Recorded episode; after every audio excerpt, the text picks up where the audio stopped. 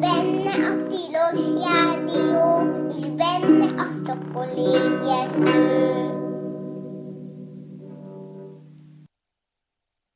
Jó reggelt, jó reggelt kívánok! Ez itt valóban a Tilos Rádió, benne pedig a Szokolébresztő, Szokolébresztő műsora.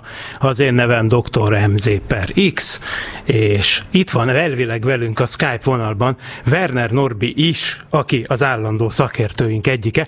Ha minden igaz, Norbi, hallasz is minket? Hallasz engem? Igen, igen. Jó Nagyon reggelt. jó.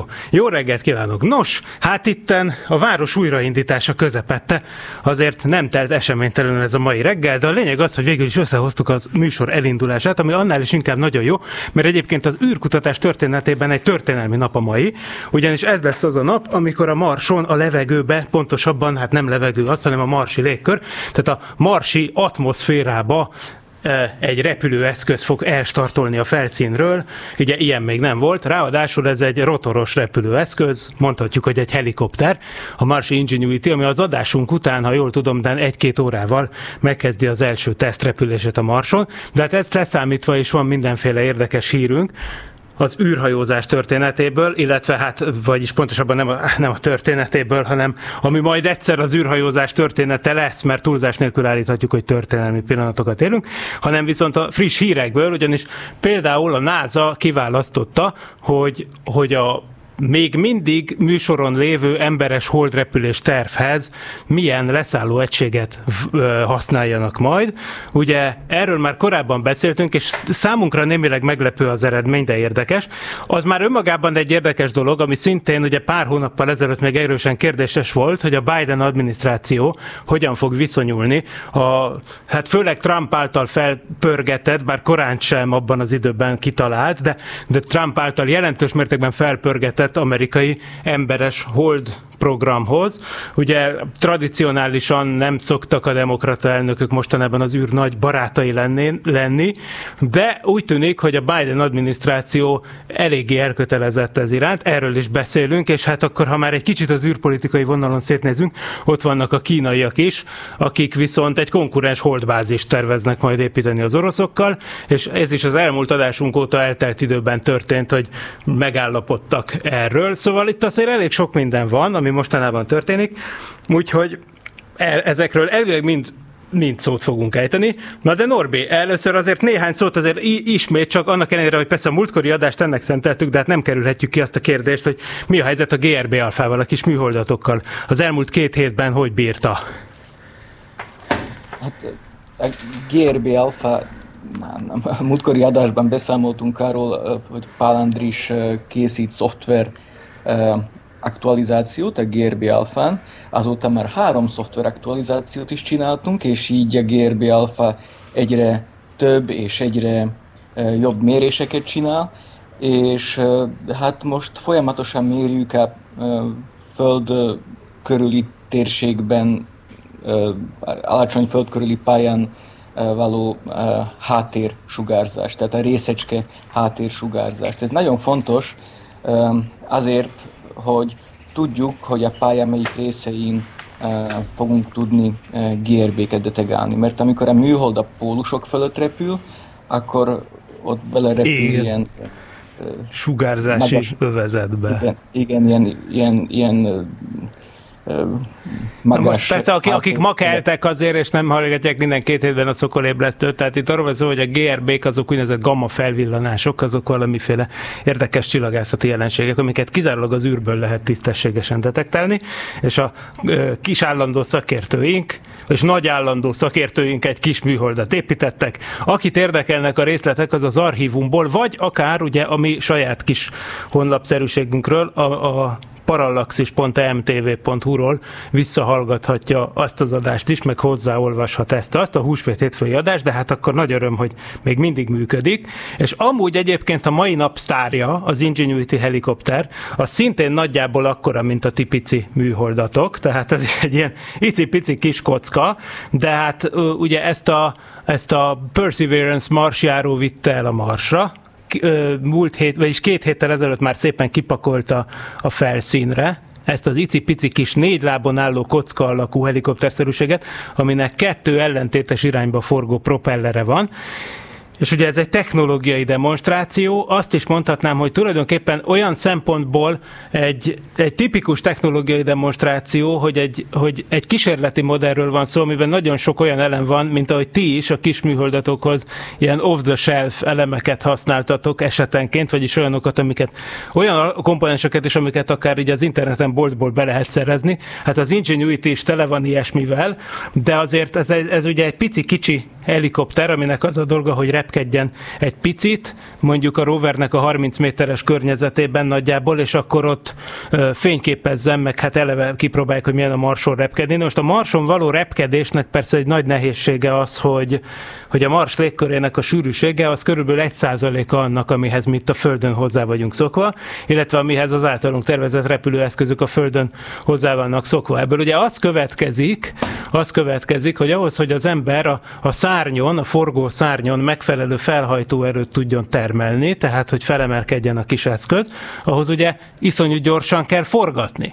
Másfelől azonban nem szabad túl gyorsan se forgatni, mert éppen abból, hogy a Marson ritka a légkör, tehát a Földinek kevesebb, mint egy százaléka, abból az is következik, hogy a Marson a hangsebesség is lényegesen alacsonyabb. Most ha a Marson alacsonyabb a hangsebesség, ez azt jelenti, hogy, hogy nagyon könnyű, hogy, hogy alacsonyabb sebességű mozgásokkal abban a Mars légkörben bele lehet kerülni az úgynevezett transzszonikus tartományba, ami ugye a hangsebességnek a hetven százalékánál kezdődik, amiben az ember nem akar bekerülni, mert akkor nagyon turbulensé, úgymond válik az áramlás, ami azt jelenti, hogy akkor rengeteg örvény szakad le, ami persze ö, borogatja a repülőeszközt, tehát amikor a repülőkön bemondják, hogy turbulencia van, akkor ugye rengeteg légörvény van, és akkor ugye kapaszkodnunk kell.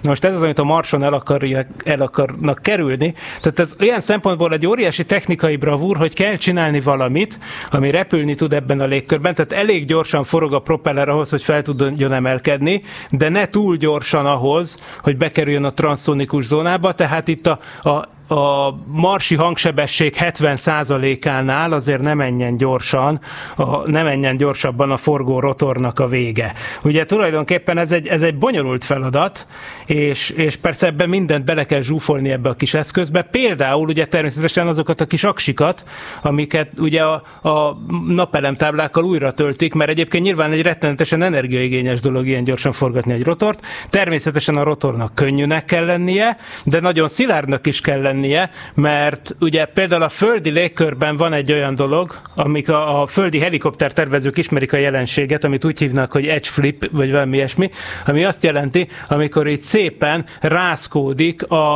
a rotoroknak a vége fölle, ugye ez tulajdonképpen egy áramlástani instabilitást jelez, amikor a, a gyorsan forgó örvények, vagy a gyorsan forgó rotorok végén örvények kezdenek el leválni, akkor így elkezd szépen fölle imbolyogni a szárnyak vége, tehát a szárny végek elkezd kimbolyogni. Erről Norbit, aki egyébként pilóta is, tehát neked van pilóta licenszed motoros gépen, engem is elvittél egyszer egy körre San Francisco fölött, annak idején a régi szép időkben, szóval erről majd kikérdezlek aerodinamikából. De, na, de az a lényeg, hogy azt megértettem én, mint áramlás tanász, hogy ez, hogy itt, itt, itt tulajdonképpen itt csapkodnak a szárnyvégek a leváló örvények miatt, de a földi légkörben a nagyobb sűrűség miatt, a nagyobb légkör sűrűség miatt ez könnyebben lecsillapodik, és ezért általában eh, nem okoz óriási problémát ez a jelenség, ami megvan egyébként a földi repülőknél is, hogy így, tulajdonképpen így csapkodnak a szárnyukkal, annak ellenére, hogy ezt nem így tervezték, de ez nem okoz akkora problémát, mert a Föld légkörében nagyobb a csillapítás, és ez lecsillapodik. Ám de a Mars légkörében ez nem mondható el, a Mars légköre megint csak ritka, és akkor a csillapítás is kisebb, emiatt aztán különösen olyan szénszálas erősítésű, különleges rotorokat kellett a, a Jet Propulsion Laboratory munkatársainak tervezni, amik elvileg nem fognak így lifegni. És ráadásul, ha valaki megnézte, mint ezt már egyszer rakétafüst kolléga a marsaszállásos adásban egyszer elmondta nekünk, a századik szokolébresztő, ami szintén visszahallgatható, ott ugye ő, ő azt elmondta, hogy, hogy itt ugye, ugye kétágú propeller van, de kettő van belőle egymás fölött, az egyik az egyik irányba forog, a másik a másik irányba forog. Ennek egyébként az az oka, hogy, hogy nagyon jó pofa, és egyébként aki akarja, ilyen kis kézi helikopterekkel ki is próbálhatja a jelenséget. Én most éppen egy általános iskolás, nagyon tehetséges ifjú fizikus jelöltel, a Berzsényi Dániel, Berzsényi Dániel gimnáziumban járó Fehér Samúval dolgoztam egy problémán, pontosabban én, ő dolgozott, én megmondtam neki néhány ötletet, de hát igazából ő csinálta meg a dolgot, de egy nagyon érdekes problémát vizsgált, ami úgy néz ki, hogy vesz az ember egy hurkapálcát, és rátesz kettő kicsi szárnyacskát, ilyen T-betű alakban, megfelelően bedöntve, és ez egy kézi helikopter, tehát ha az ember elég gyorsan megpörgeti, akkor fölrepül. Igen, ám, de azt tapasztalta, hogy ha csak két ága van ennek a helikopternek, akkor éppen azért, mert hülye helye van a súlypontja, ilyenkor az úgynevezett teniszütő tétel miatt, ami abból következik, hogy kicsit furcsa a tömegeloszlása és a forgatónyomaték eloszlása egy ilyen cuccnak, ezért a kétágú propellerrel repülő valami, az könnyen átfordul és lepottyam, magyarul nem stabil, és aztán Fehér Sabó ezért azt a megoldást választotta, hogy három ágú, meg négy ágú, meg öt ágú propellereket csinált. Most a NASA ezzel szemben két ágú propellert csinált erre a kicsit, ugye,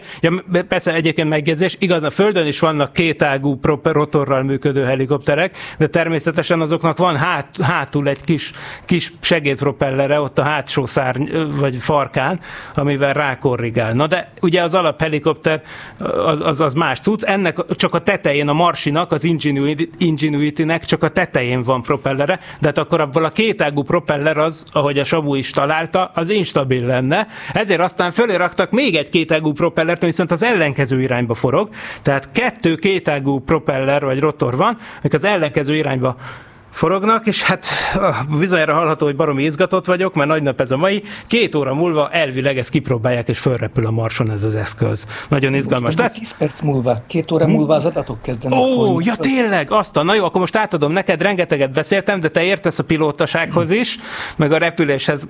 Te már repültél, vezettél repülőeszközt a naprendszer valamely bolygójának légkörében, úgyhogy légy szíves, fűz hozzá néhány érdekes kommentet. Hát én úgy tudom, hogy, hogy ez, ez egy ilyen nagyon rövid ugrás lesz, ez az első repülés, úgyhogy nem kell ettől olyan nagyon sokat várni, és hogyha ez a levegőbe emelkedik, és tíz másodpercig repülni fog, akkor ezt már a NASA sikernek fogja elkönyvelni. Utána várhatunk még, hogyha ez sikeres lesz, akkor utána várhatunk még több, egyre hosszabb repülést, de ezek a repülések hossza, Uh, így tíz vagy pár tíz másodpercben uh, számolható. És hogyha mindez jó lesz, mert ez egy technológiai kísérlet, akkor majd a következő missziók az ilyen helikoptereket elkezdhetik uh, talán rutinszerűen is használni. Hát igen, és egyébként közben itt az adatok, amiket mondtam, hogy mit jel, mi következik ebből, hogy az egy egész két méter uh, átmérőjű rotorok nem haladhatnak a marsi hangsebesség hetven százalékánál gyorsabban. Ebből az következik, hogy kétezer-négyszáz fordulat per perccel, vagyis hát negyven herccel, tehát már egy másodpercet negyvenszer fordul körbe majd a hamarosan elkezdődő teszten.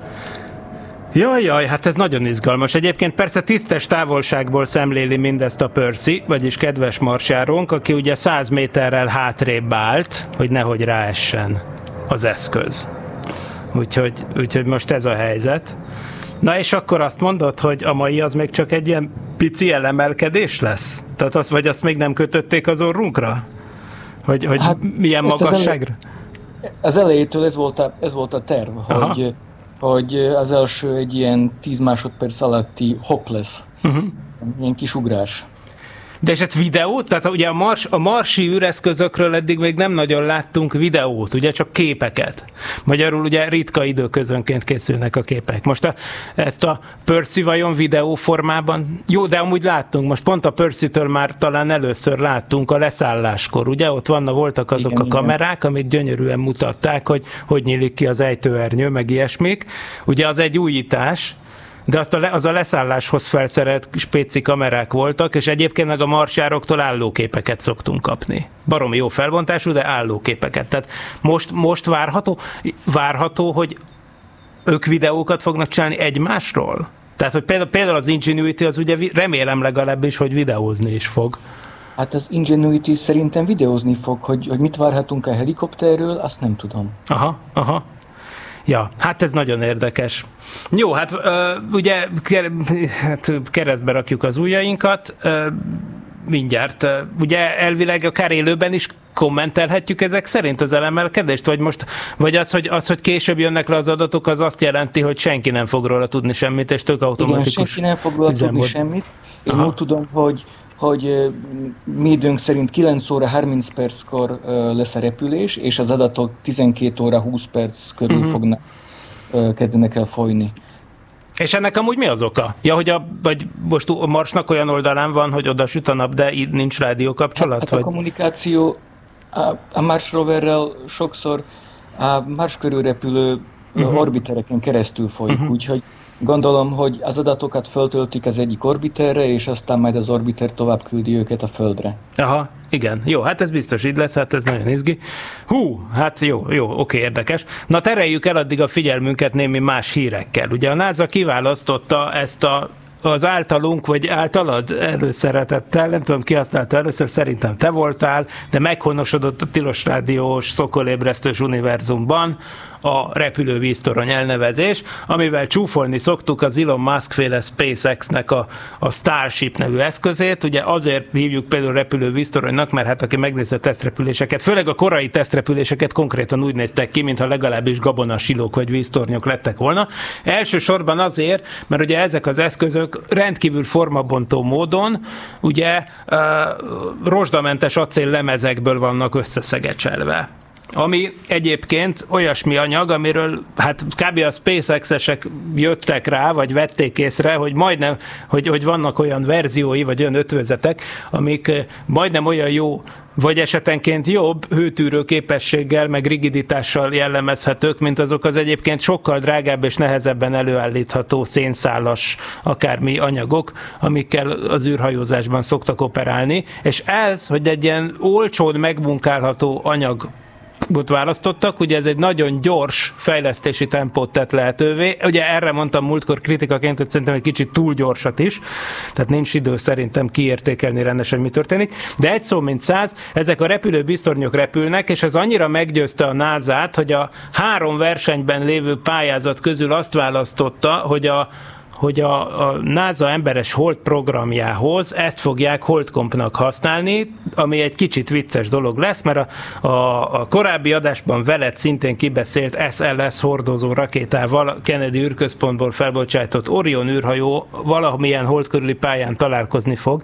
ezzel a nálánál sokkal nagyobb repülővíztoronnyal, ami négy lábú, és akkor ez a négy lábú repülővíztorony ez szépen le fog szállni a holdra, majd vissza, és ez így egy, egy lépcső csös változatban közlekedget majd a hold és a hold körüli pálya között. Te, Norbi, nagyon örültél, hogy ezt választották, és azt írtad nekem, hogy ezzel minőségi előrelépés történhet, tehát ez garantálja majd, hogy a NASA Artemis programja az ne csak az ötven évvel ezelőtti Apollóknak valamiféle upgrade-elt megismétlése legyen, hanem valami minőségileg új dolog. Na de erről mesélj valamit, hogy miért gondolod ezt, meg hogy mit lehet tudni erről a választásról, és eleve, hogy most, hogy ugye megtörtént az őrségváltás, már a nászának is megvan az új igazgatója, akit a, a Biden nevezett ki, hogy akkor most mi várható ez ügyben? Ez egy nagy téma, de szerencsére te ezt nagyon vágod, úgyhogy tessék! Hát nagyon érdekes volt a péntek, mert így pén, a pénteki nap folyamán elkezdtek az interneten terjedni azok a hírek, hogy, hogy, a, NASA kivá, hogy a NASA SpaceX-et választotta ki, a SpaceX hold leszálló egységét választotta ki, viszont hivatalosan még nem volt semmilyen információ, aztán a Washington Poston megjelent egy, egy részletes cikk erről, és a Washington Postnak meg, megvoltak a NASA belső dokumentumai, úgyhogy, úgyhogy ez már teljesen hitelesen nézett ki, és ezek után hirtelen a NASA dé, péntek délután négy órakor összehívott egy, egy sajtótájékoztatót, ami ö, online ö, sajtótájékoztató volt, ahol hivatalosan is bejelentette, hogy a SpaceX ö, nyerte meg ezt a versenyt. Ö, és ez valahol nagyon ö, meglepő volt, mert ahogy, ahogy az előző műsorban, amikor, mert itt, itt három csapat volt, Uh, amely versenyzett uh, versenyben állt egymással, és azt ebben a műsorban is elmondtuk, hogy, hogy az várható, hogy a NASA két csoportot fog kiválasztani, úgyhogy két um, hadleszálló egység fog megépülni, és ez a két csoport, uh, hogy, legyen, hogy legyen verseny, hogy, hogy és, és ez egy ilyen biztonsági valami is lenne a nászának, hogy, hogy, hogy, hogy tényleg, tényleg megépüljön valami, hogyha az egyik egyik nem működne, akkor a másik működni fog. Úgy, mint most a, van a Crew Dragon és van a Boeing űrhajó, amelyik, amelyik nem repül, de, de, de a Crew Dragon repül úgy, hogy a nászának már ez így egy nyeremény. De a NASA csak egy csoportot választott ki, és csak a SpaceX-et. Ugye egyébként csak annyit mondok a kedves hallgatóknak, hogy akik érdekel, akit érdekel a pályáztatás első körre, amikor három, ugye leszűkítették, és az első adag pénzt azt megadták három cégnek, és azt szűkítették le most egyre, miután egy évet alatt kiértékelték a fejlesztési teljesítményüket, és, és a hetvenkilencedik szokolébresztő volt az, amiben erről beszéltünk, úgyhogy azt vissza lehet hallgatni az akváriumban, és, ö, akváriumban... Az, a, az archívumban vissza lehet hallani, de akár az akváriumban is csak megfelelő fül, fülhallgatók el hozzá. Bocsánat, csak ennyi, hogy hetvenkilencedik adásban Norbi elmondja a másik kettőt is. De akkor ez most tényleg meglepi volt, azt mondod, hogy csak egyet választottak. Igen, igen, ez nagy meglepetés volt, hogy csak egyet választottak, és azért választották csak egyet, mert a nászának nincs. Egyet választottak, és... Azért választották csak egyet, mert a nászának nincs több pénze. És a SpaceX volt a legolcsóbb, és ahogy, ahogy már te is elmondtad, egy nagyságrendileg többet ígért a SpaceX, mint, mint a többi cég. És a, a többi cég az egyik a úgynevezett National Team volt, és, és mindenki ezt tartotta a, a favoritnak. Többek között te is, tehát ebben a hetvenkilencedik adásban te is azt mondtad. És, és ez a National Team, az a Blue Origin volt, a Jeff Bezos cége, plusz a Lockheed Martin és a Northrop Grumman. És uh, uh, Jeff Bezosnak és a Blue Originnek ez nagyon-nagyon fontos volt, hogy, hogy az ő lenderük legyen az, amely az embert visszaviszi a Holdra. Úgyhogy ez, egy, ez valahol egy óriási nagy veszteség Jeff Bezos számára, úgyhogy az űrmilliárdosok versenyében itt van most Elon Musk nyert, és most Elon Musk cége fogja az embert visszavinni a Holdra. Úgy, Úgy az Egyesült Államok két leggazdagabb emberéről beszélünk. Tehát az igen. Egyik héten kijött a Forbes-nak a listája, hogy az, abból kiderült, hogy az Elon Musk a, a leggazdagabb, de aztán két héttel később kijött egy másik lista, egy másik sajtóterméktől, az pedig a Jeff Bezost hozta ki. Tehát fej-fej mellett haladnak ezek az űrmogulok. Tehát most ugye, hát ez egy közbeszerzési eljárás volt lényegében, tehát nyilván a lowest biddert, vagy a, hát a, a leg, legalacsonyabb ajánlatot választja ilyenkor a kormányhivatal, ebben az esetben a NASA elvileg. Hát amennyiben nem ígérnek teljesíthetetlen hülyeségeket, és igazából a SpaceX-nél ez, ez merült inkább föl, mert azt kezdettől fogva lehetett tudni, hogy a SpaceX kéri a legkevesebb pénzt, már az első körbe is ők kérték a legkevesebb pénzt, csak, csak hát tényleg, amit ígérnek, az olyan szinten több és jobb, hogy, hogy ugye kételyek merültek föl mindannyiunkban, hogy ez most mekkora, mennyire bluff. Igen, viszont a NASA ezt úgy látszik, hogy úgy látta, hogy, hogy itten már vannak bizonyított technológiák, mert a SpaceX, kezdett, SpaceX megkezdte a tesztrepüléseket, és, és vannak dáták, amik bizonyítják, hogy, hogy ez a megoldás működhet. Úgyhogy a SpaceX most két egész kilenc milliárd dollárt fog kapni a NASA-tól arra, hogy megépítse ezt a Lunar Starship-et, hogy először csináljon egy demonstrációs repülést, ahol ez a Lunar Starship még emberek nélkül fog leszállni a Holdon, és visszatérni a Holdról, és ebben a két egész kilenc milliárd dollárban az is benne van, hogy az első embereket fogja a Holdra vinni, és onnan visszahozni. Az összes többi hold repülést a NASA aztán meg fogja vásárolni.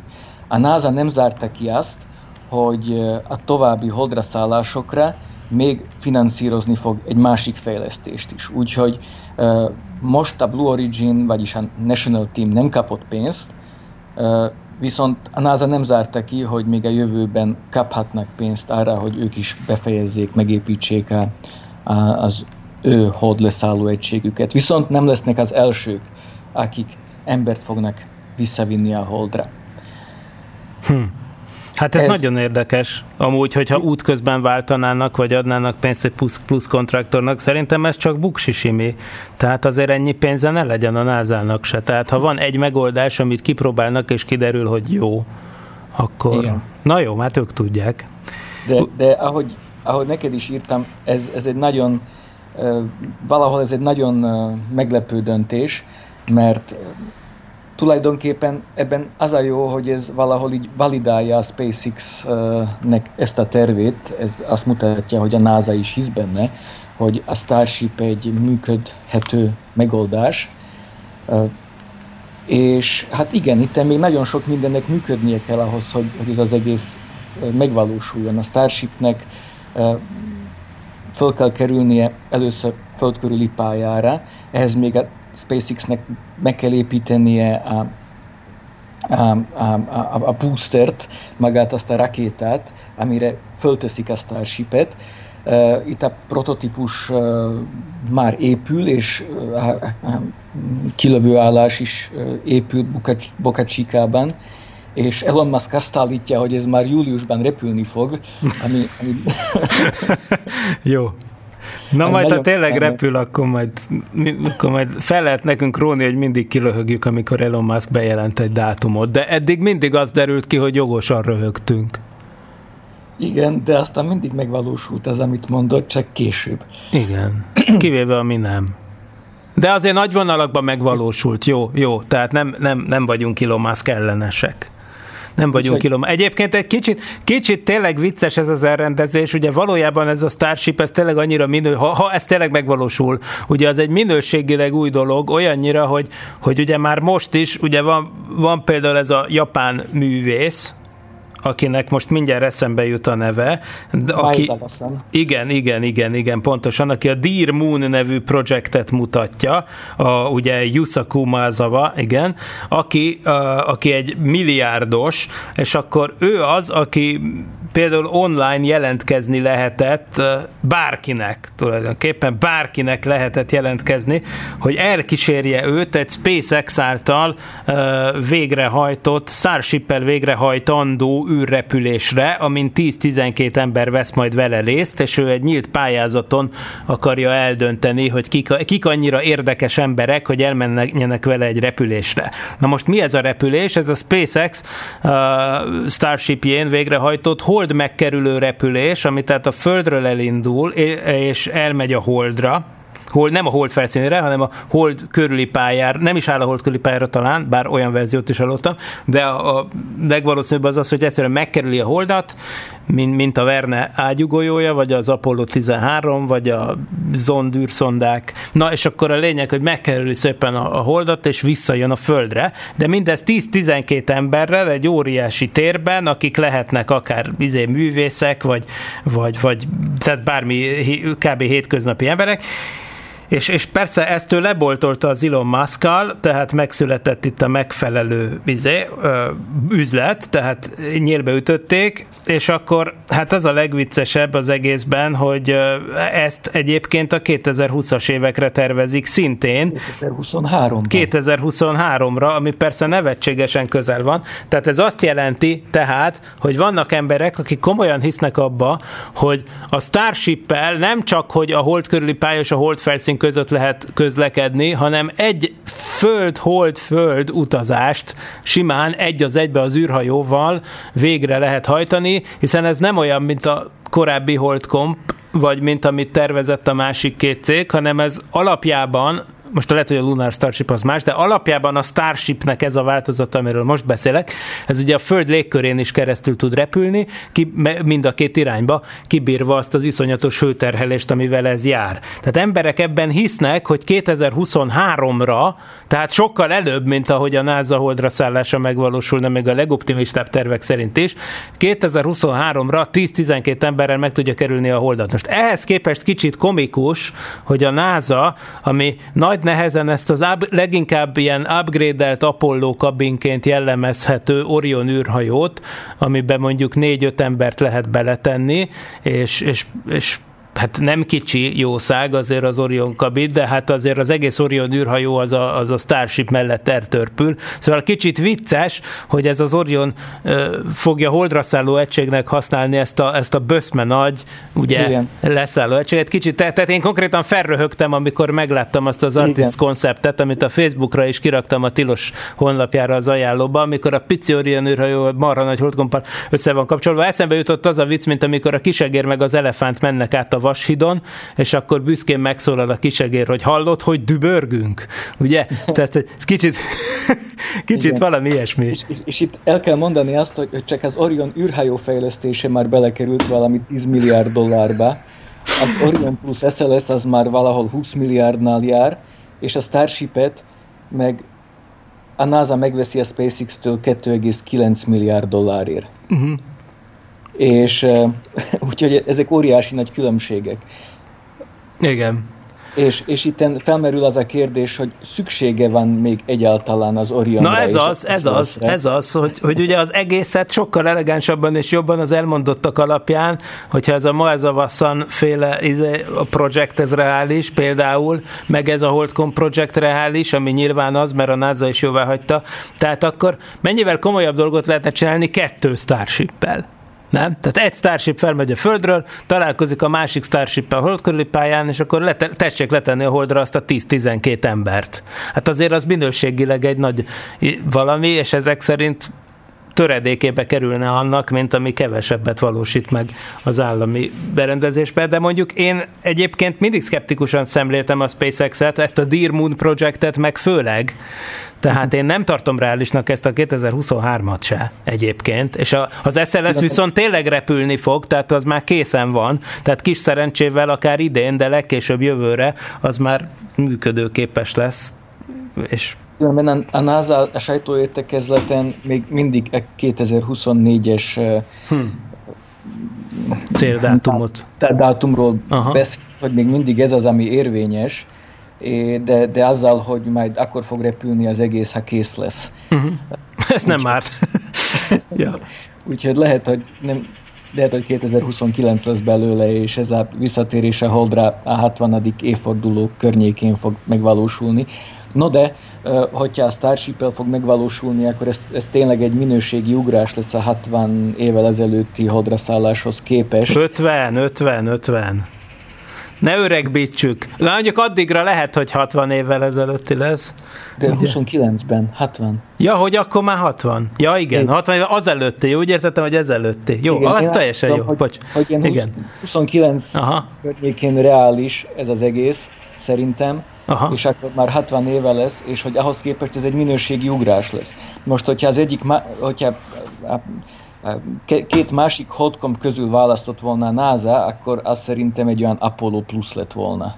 Igen, de egyébként tő, ez tisztelet és becsület a nászának, azon kívül, hogy persze költségvetési meg közbeszerzési ízek miatt igazából nem is választhatott volna más, mint a legolcsóbb ajánlatot, amennyiben az hihető. De De azért, azért tisztelet és becsület, mert egyébként én is azt hittem volna, hogy, hogy, hogy ők nem fognak belemenni ebbe a fajta, hát tulajdonképpen kicsit presztízsveszteségszagú dologba, amikor úgy olyan nyilvánvalóvá válik, hogy amiket elmondtál, hogy a NASA által fejlesztett dolgok azok mennyivel drágábbak, és mennyivel kisebb méretű az Orion űrhajó, mint ez, tehát az a kép már önmagában elég, elég őrült, és, és hát de belementek. De valószínűleg úgy voltak vele, hogy még jobb, hogyha, tehát a SpaceX-et inkább a barátjuknak akarják, mint az ellenfélnek. ez, is, ez is talán benne lehetett. Jó, de most viszont beszéljünk arról is egy kicsit, hogy ugye a Biden adminisztráció beültette a NASA élére a Bill Nelsont, aki ugye egy demokrata szenátor volt, és lehet, hogy még mindig az, de biztos már nyugdíjba ment, de, de amikor szenátor volt, akkor például az űrkutatásért felelős egyik szenátusi bizottságnak volt a vezetője, és ilyen minőségben még az űrben is járt, ezerkilencszáznyolcvanhat januárjában, ami a Challenger katasztrófa előtti utolsó repülés volt egyébként, tehát né- két héttel, vagy valahogy így a, a Challenger katasztrófa előtt felment az űrbe Bill Nelson, a, aki tehát egy politikus ízig-vérig, de olyan, aki járt az űrben, és régóta nagy barátja a názának, és régóta nagy ö, proponálója az es el es-nek is, tehát a nagy NASA-féle rakétának. Tehát ő, ő az új elnök. Na, minden esetre folytatjuk ezt a beszédet, de most ugye közelítjük a háromnegyedet, és mivel bent vagyok a stúdióban, és még el sem mondtam az adástelefonszámot, ezért most elmondom az adástelefonszámot, bekapcsolva a telefonvonalakat, amik eddig ki voltak kapcsolva, úgy látom. Tehát az adástelefonszám kettőszáztizenöt harminchét hetvenhárom budapesti előhívószám után, és hát akkor, ha valakinek van megjegyzése, hozzáfűznivalója, vagy kérdése, akkor az mondja, de mi közben akkor beszéljünk erről a, erről a Bill Nelsonról, meg hogy mit tudunk róla, és hogy mi várható, és hogy eleve ez meglepetés számomra, hogy a Biden adminisztráció nem hátrált ki a kétezer-huszonnégyes céldátum után explicite, céldátum mögül, hogy ezt, ezt te hogy, hogy értékeled? Ez a Bill Nelson miatt van? Látunk már korábban jeleket, ugye Biden holdkőzetet költöztetett be az ovális irodába, azt rakta ki oda a kis szekrényére, tehát látszott, hogy, hogy, hogy ő, aki ugye a hetvenes években kezdte a karrierjét a szenátusban, akkor nagyon fiatalként, amikor még ment az Apollo program. És ő... úgy tudom, hogy ők jóban is vannak Bill Nelsonnal. Aha, hogy... aha. Na igen, mondjad, mondjad mi mit tudunk ezekről pletyi szinten? Vagy még komolyabb szinteken? Mit, mit lehet tudni? Mi, milyen a Biden űr, űr vízió?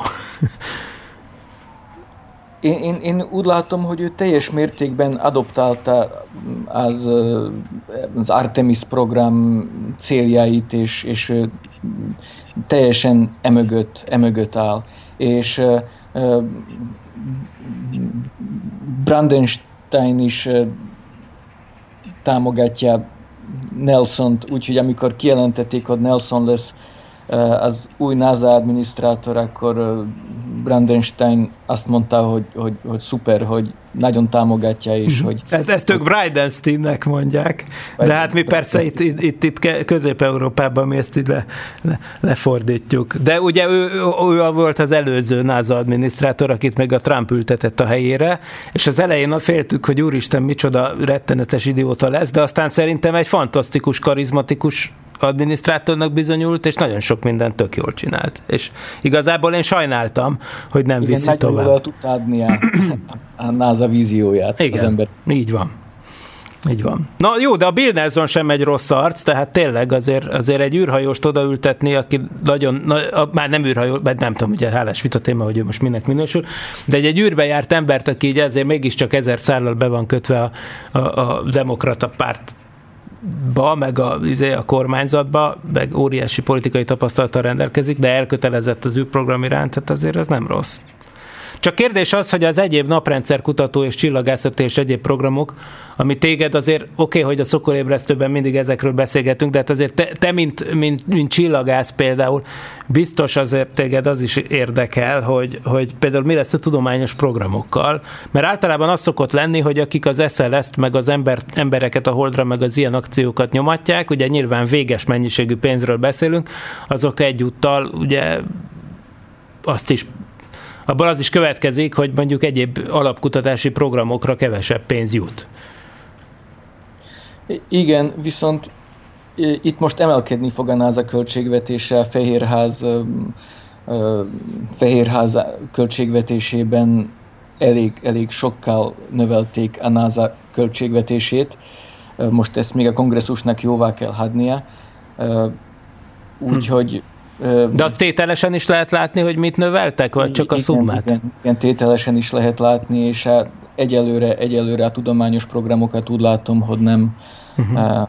nem, nem, nem, tör, nem kezdték el törölni. Jó, de egyébként ott az a rendszer, tehát aki érteni akarja ezt, mint én szeretném megérteni, csak nem értem, de valahogy, de valahogy az van, hogy, hogy az Amerikai Egyesült Államok elnöke felterjeszt egy költségvetési javaslatot, és akkor azt mindkét házon végig kell tolni. Igen.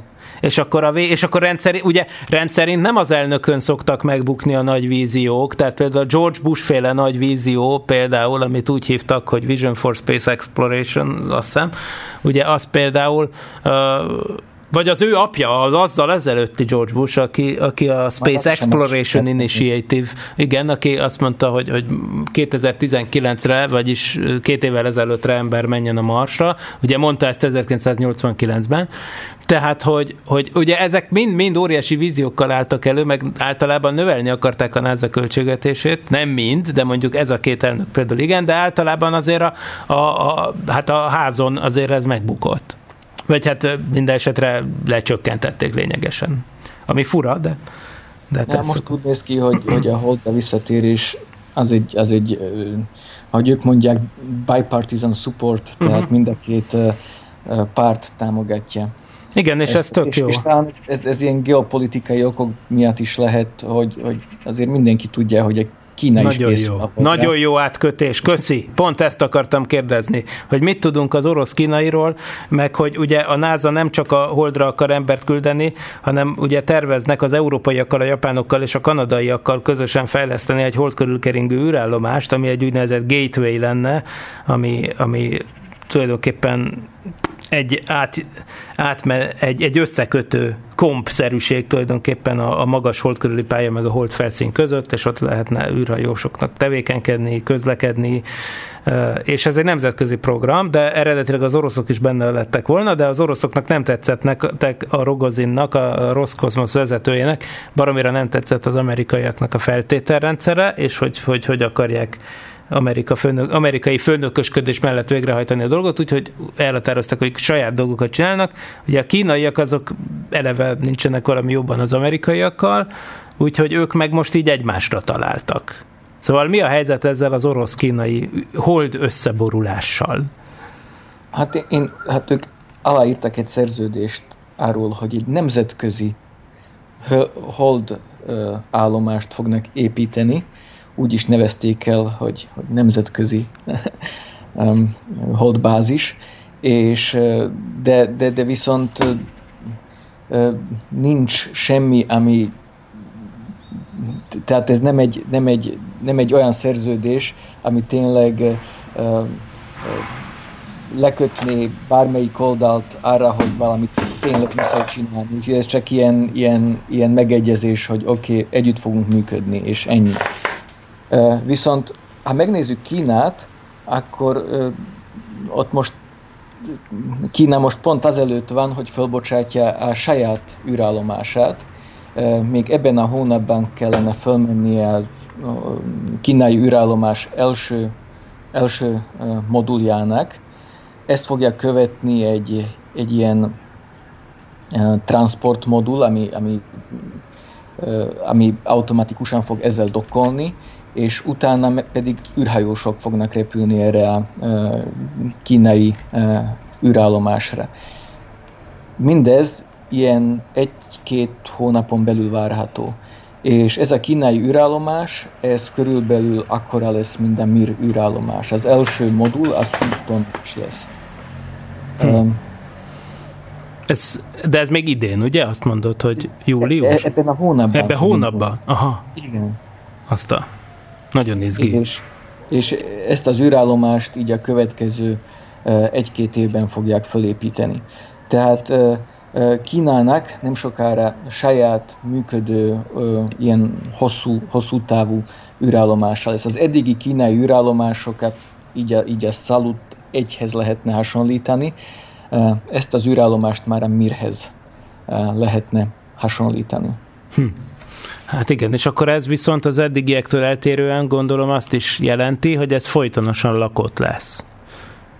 Vagy igen, erről nem... és, és igen, az viszont igen. Azt implikálja, hogy kell, hogy legyen egy kínai teherűrhajó is.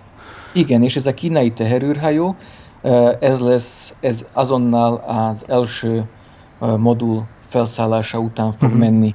Ugye a teherűrhajó az olyan űrhajó, amin nem utaznak emberek, hanem ahogy a neve is mutatja, csak ellátmányt visz az űrállomásra, ez ugye fontos a hosszú távú űrrepülésekhez, hogy jöjjön a Földről némi kaja, levegő víz, stb.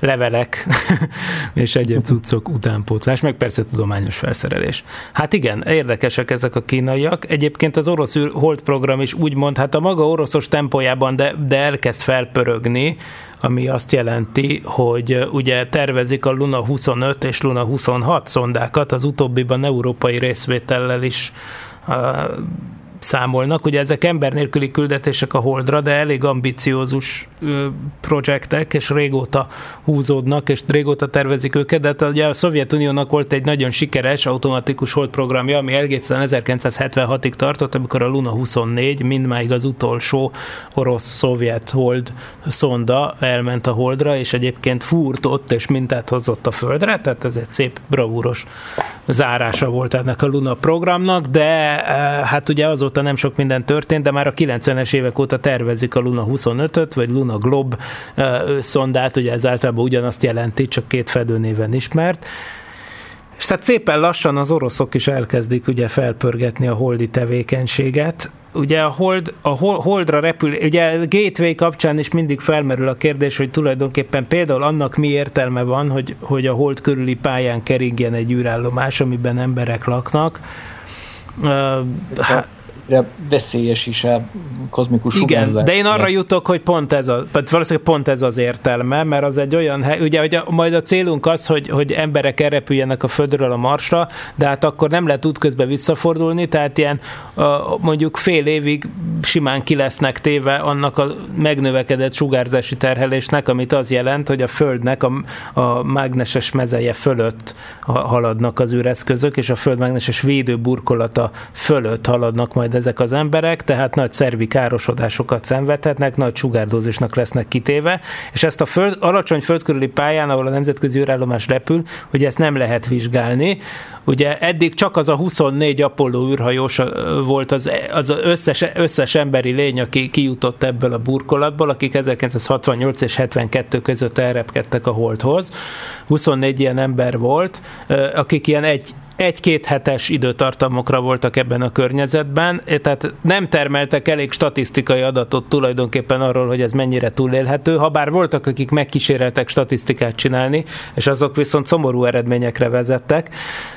Például az, hogy a huszonnégy holdi Apollo űrhajóst akár összevetve huszonnégy másik Apollo űrhajóssal, akik mondjuk ugyanabban az időszakban ugyanúgy éltek, és ugyanazt csinálták, de mondjuk csak földkörüli pályáig jutottak, meg ugye szignifikánsan többen halt meg ilyen szív- és érrendszeri betegségekben, de persze mivel huszonnégy emberről beszélünk összesen, azért ez nem egy nagy minta. Tehát igazából azt mondhatjuk, hogy baromira nem ismertek a, a külső, a mély űrnek a, a, a, elsősorban a sugárzásból fakadó egészségügyi hatásai az emberre nézve, és akkor viszont ha a hold körüli pályán kering az ember egy űrállomásba, akkor viszont lehet fokozatosan csinálni, tehát lehet felküldeni de egy hónapra embereket, és megnézni, hogy vannak két hónapra, három hónapra, és akkor ez, ez, ez lehet egy, tehát ezt találtam magamnak, mint egyetlen lehetséges értelmet.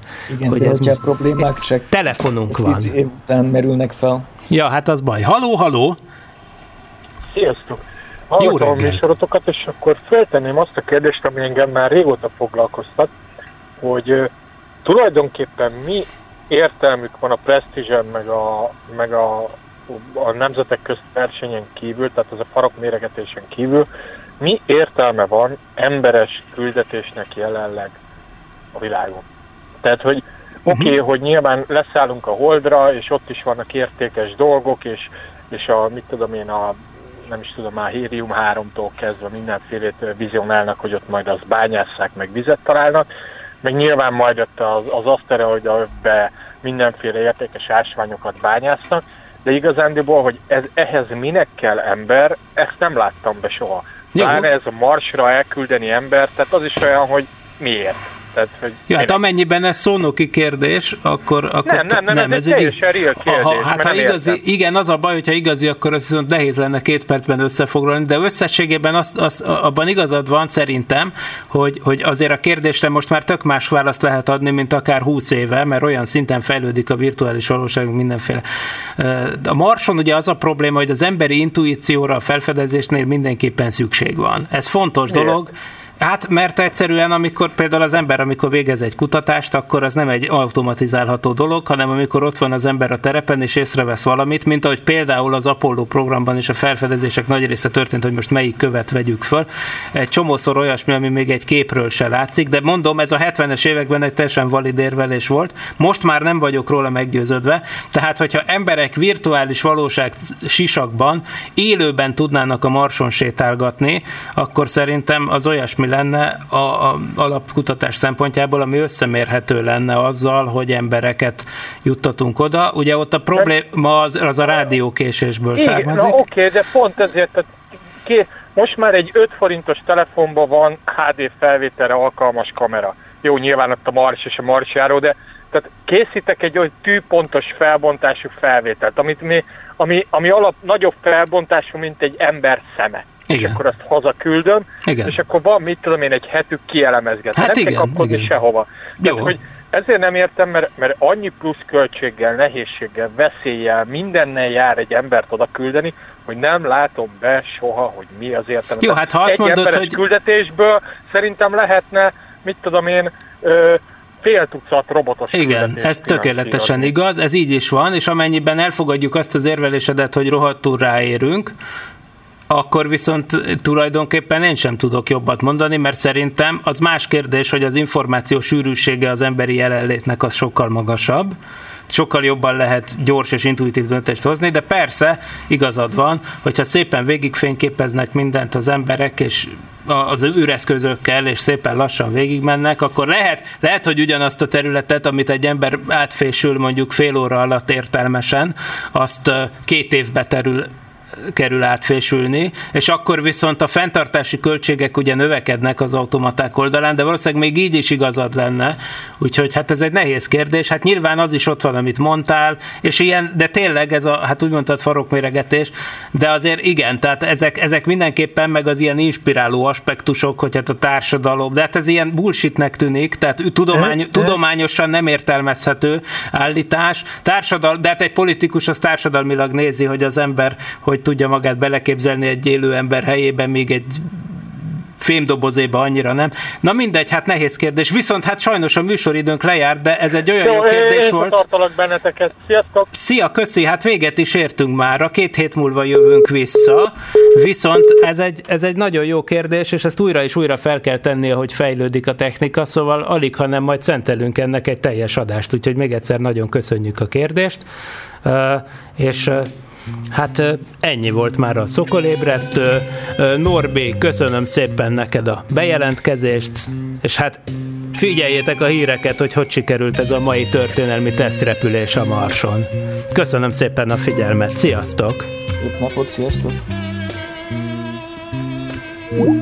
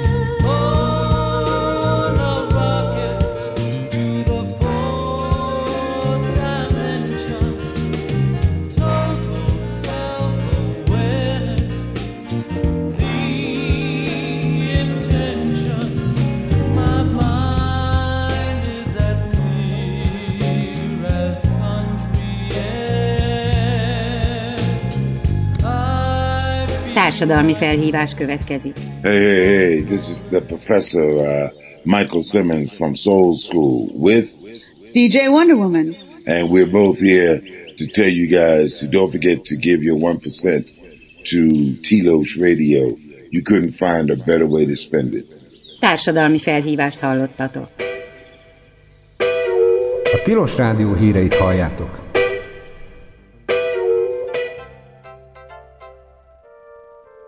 Elhalasztották április tizenegyedikén vasárnap estéről, majd üres nézőtér előtt később mégis megtartották a Parsifal Wagner utolsó operájának premierjét a Bécsi Állami Operaházban. A közönség legkorábban az április tizenhetedikével kezdődő hétvégén ismerheti meg az előadást az o er ef kettő és az Arte koncert csatornákon, ahol július végéig elérhető marad. A mű az Európa szerte dolgozó Kirill Szerebrennikov orosz, film- és színházi alkotó, forgatókönyvíró, szenzációsnak ígérkező új rendezésében látható. A munka több okból is csak videólinken keresztül volt lehetséges a bécsi szereplőkkel. Szerebrennikovot sikkasztással vádolták, erről egy-két éve a magyar sajtó is cikkezett. Úgy tűnik, az eljárás folytatódik ellene. Kirill Szerebrennikov a grál legendát egy börtönbe ültette át, ahova a kisebbségek tagjait internálják és magukra hagyják. A mai ruhákban és modern bútorok között fellépő sztárénekesek között van Jonas Kaufmann, Elina Garancsa, Ludovic Tézier, Georg Zeppenfeld és Wolfgang Koch. A bécsi Parsifal karmestere Philip Jordan, tájékoztat a Bécsi Állami Operaház honlapja. A Dharamszalában számüzetésben működő tibeti kormány